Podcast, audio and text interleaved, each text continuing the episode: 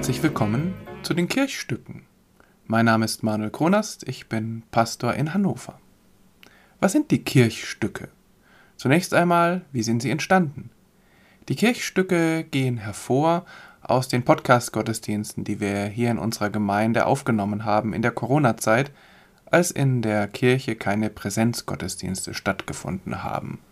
Und so haben wir Gottesdienste mit Orgelmusik, mit Gesang, mit Gebeten, mit Lesungen und einer Predigt aufgenommen und auf die Homepage der Kirchengemeinde gestellt. Manchmal haben wir auch etwas ganz anderes probiert.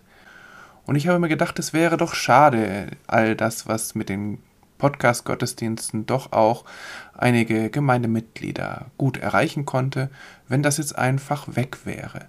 Und so möchte ich versuchen, mit diesen Kirchstücken zumindest kleine Gedanken zu jedem Sonntag ins Netz zu stellen.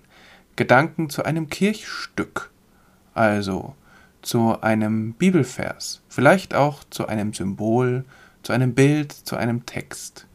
Wir beginnen heute mit einem Kirchstück zum Sonntag Kantate. Das ist der vierte Sonntag nach Ostern. Kantate heißt singt.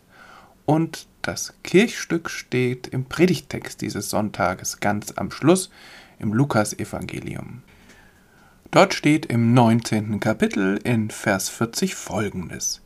Jesus antwortete und sprach, Ich sage euch, wenn diese schweigen werden, so werden die Steine schreien. Worum geht es? Wer sind diese? Welche Steine? Jesus ist auf dem Weg nach Jerusalem und natürlich nicht alleine, sondern mit großem Gefolge. Seine Jüngerinnen und Jünger, Schülerinnen und Schüler und auch so die ein oder anderen Neugierigen sind mit dabei. Und so kommen sie vom Ölberg herunter und sehen Jerusalem vor sich liegen. Und die Jüngerinnen und Jünger geraten bei diesem Anblick völlig außer sich, in Verzückung. Sie beginnen lauthals zu schreien und zu singen, Gott zu loben und eben auch den zu loben, mit dem sie da herunterziehen, also Jesus, den sie als König bezeichnen. Aber dann, wie immer, gibt es die anderen, die Pharisäer, die Feinde Jesu. Denen ist das Ganze zu laut. Seid doch ruhig, sagen sie, die Römer könnten es hören. Und der Hintergedanke dabei ist natürlich auch, das passt uns nicht. Wir wollen nicht, dass sich jemand als König bezeichnet oder als König bezeichnet wird. Wo soll das hinführen? Wo bleibt dann unsere Autorität? Jesus erwidert, das nützt nichts.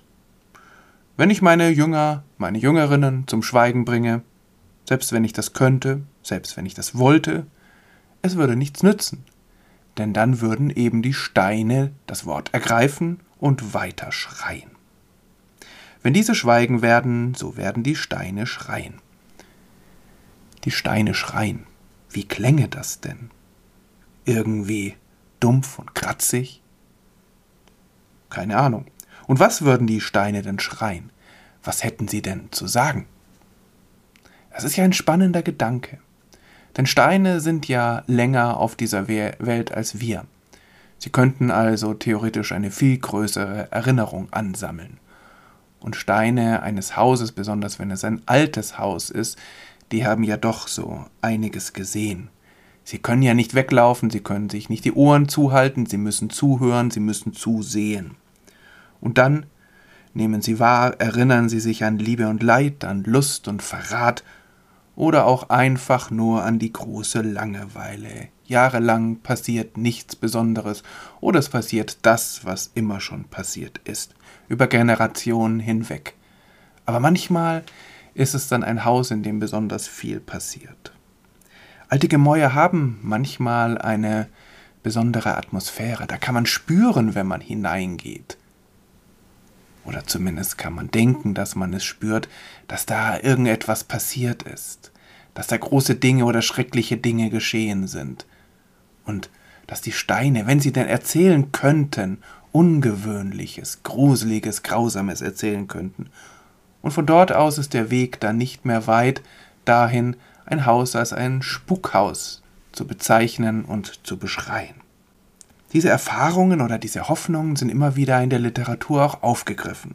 Zum Beispiel in dem Fantasy-Roman Jonathan Strange und Mr. Norrell von der englischen Autorin Susanna Clarke.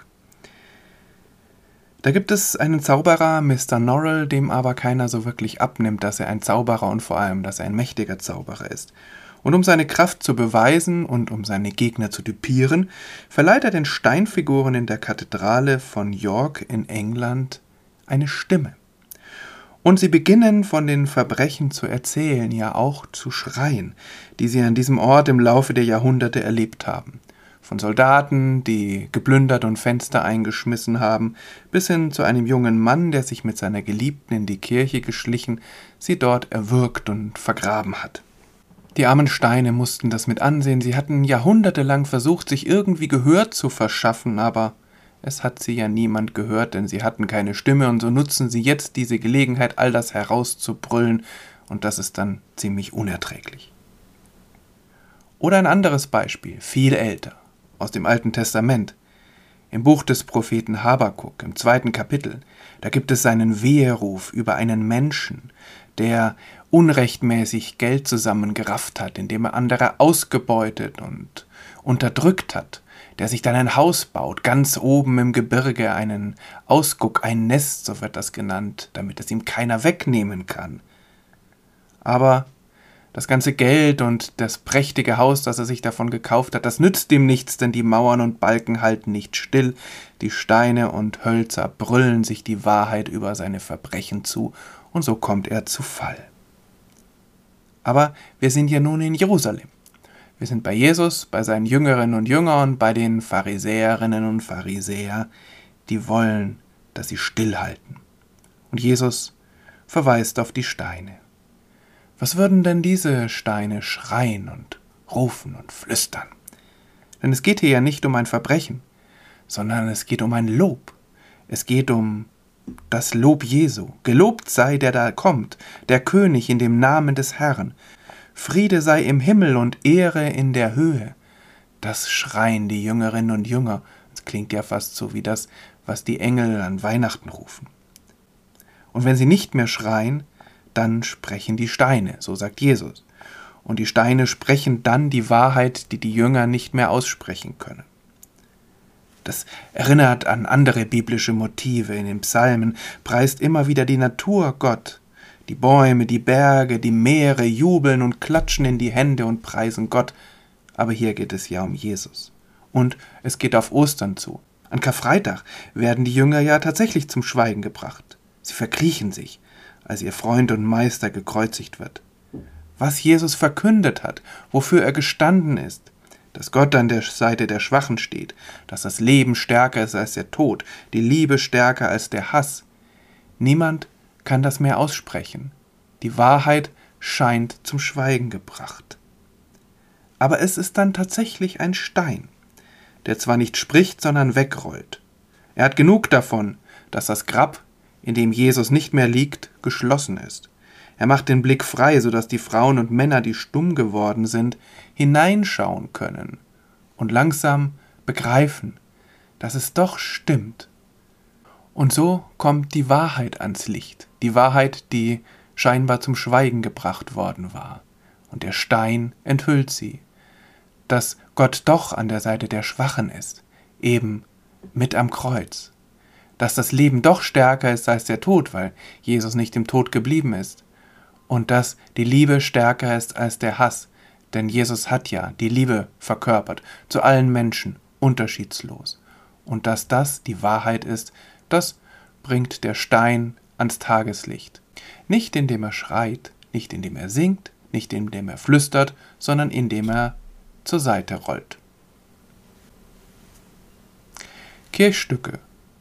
Das war die erste Folge. Ich werde versuchen, jedes Wochenende oder fast jedes Wochenende, vielleicht auch mal zwischendurch, ein weiteres Kirchstück hier zu Gehör zu bringen und freue mich natürlich sehr über Rückmeldungen, wie das gefallen hat, ob ich etwas verbessern könnte.